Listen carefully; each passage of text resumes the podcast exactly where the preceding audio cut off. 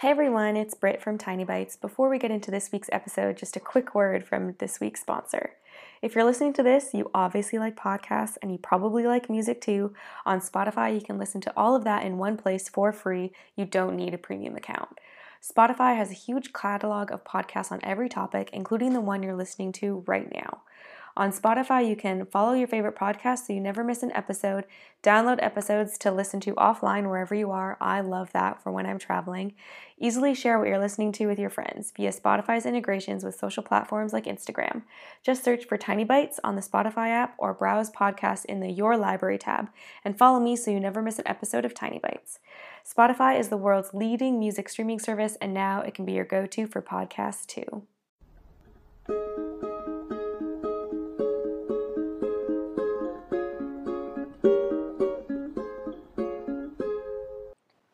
Welcome back to the Tiny Bites podcast. This is episode 34. My name is Britt. I'm a minimalist, a simple living advocate, and a tiny house enthusiast.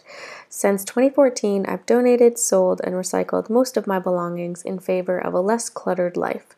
This podcast, Tiny Bites, explores what it means to live a tiny but wonderful life. I share personal stories about my experience as a minimalist to help others take the plunge. Hey everyone, I hope you got to enjoy at least some part of the last long weekend of summer. Mr. TA and I went on a wonderful camping slash hiking adventure and it was so lovely. You can see part of it on my IGTV channel if you want to check that out. I'll be writing something about it for the blog next week, so stay tuned for that. This week for Tiny Bites, I wanted to talk about an interesting experience I had last week that may have shown me the path to a less stressed and more productive work life. If you follow me on Twitter, you already know where this is going, but if not, let's get into it.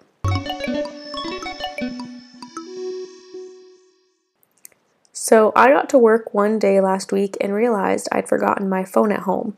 I don't know what I was doing that morning or how the morning had gone, but clearly I already thought I had my phone in my purse. In any case, I didn't. If this had happened to me a couple of years ago, it would have been a full blown meltdown, but thanks to a lot of work I've done over the last two years, as well as the Bored and Brilliant challenge I did more recently, which I'll link in the show notes, I didn't freak out. Which is why I was surprised to hear the following sentence leave my mouth when talking to a colleague right before lunch. I said, I left my personal phone at home today, so today has been a bit of a struggle. But it really hadn't been. By the end of the day, I realized I had had a more productive day than normal, and I didn't feel nearly as exhausted as I normally do at the end of a workday.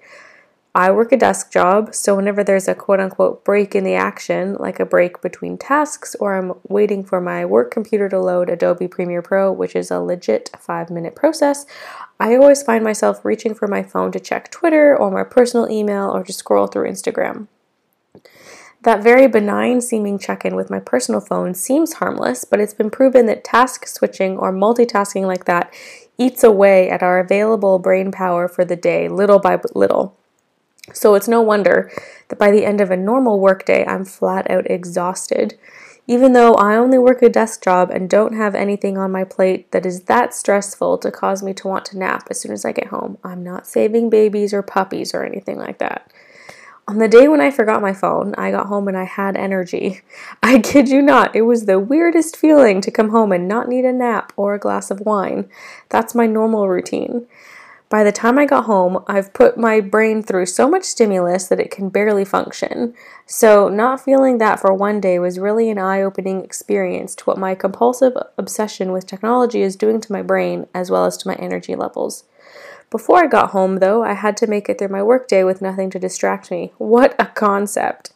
When I didn't have my personal phone to check every half hour, or more if I'm being honest, I found I was able to get larger chunks of work done before needing an actual break, just to clear my brain and get ready for the next project or meeting.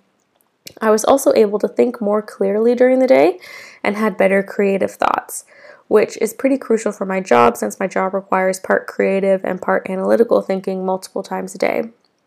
I made it through my morning routine feeling pretty jazzed about the whole no phone situation until I got to lunch and realized my routine would be a little bit different. With all the nice weather that we've been having, I've been going for 30 to 40 minute walks at lunch. There's a nice paved nature path around where I work that makes the perfect break for my uh, computer screen halfway through my day. The problem is, I normally listen to podcasts when I'm walking.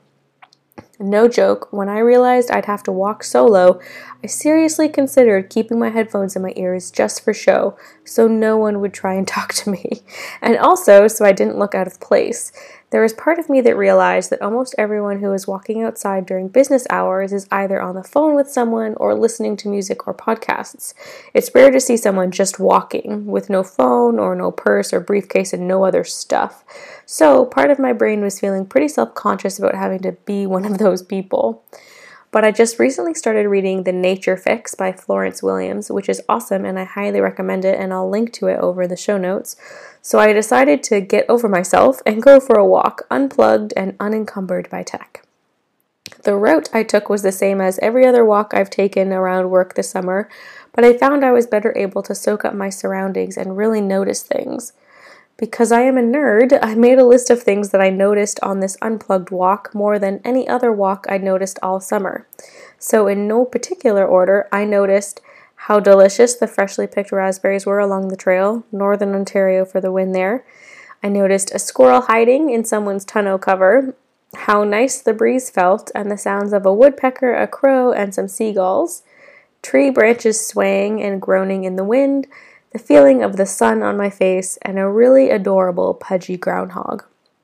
It was honestly so refreshing to really notice what was going on around me in a way that I could actually enjoy it because I didn't have stimulus from my phone vying for my brain's attention.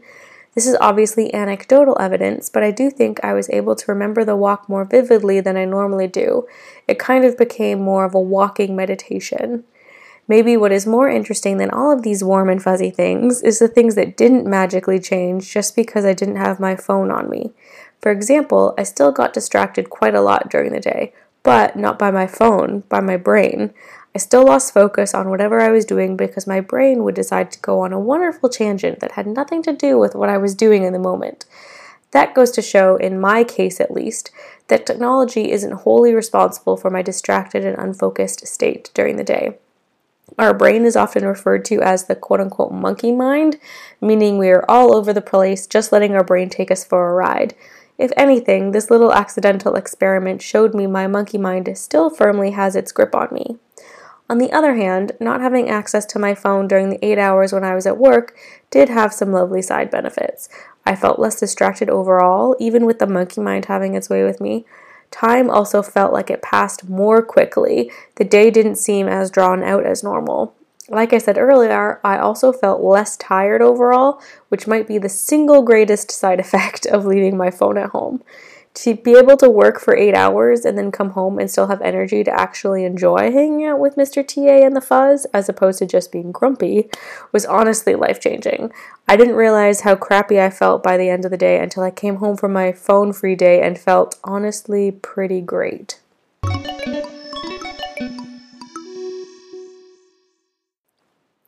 It might seem weird to think that our phones can have such an impact on our mental state and energy levels, but that's what this accidental experiment has proved for me. That's why, for as long as I can remember, I'm going to bring my personal phone to work with me, but I'm going to leave it tucked away. I don't know how effective it will be compared to actually not having access to it, but I'm hoping out of sight, out of mind will still have a positive impact on me during the course of my workday. So, how do you feel about your technology use? Do you find the amount you use your phone during the day impacts your energy levels or state of mind?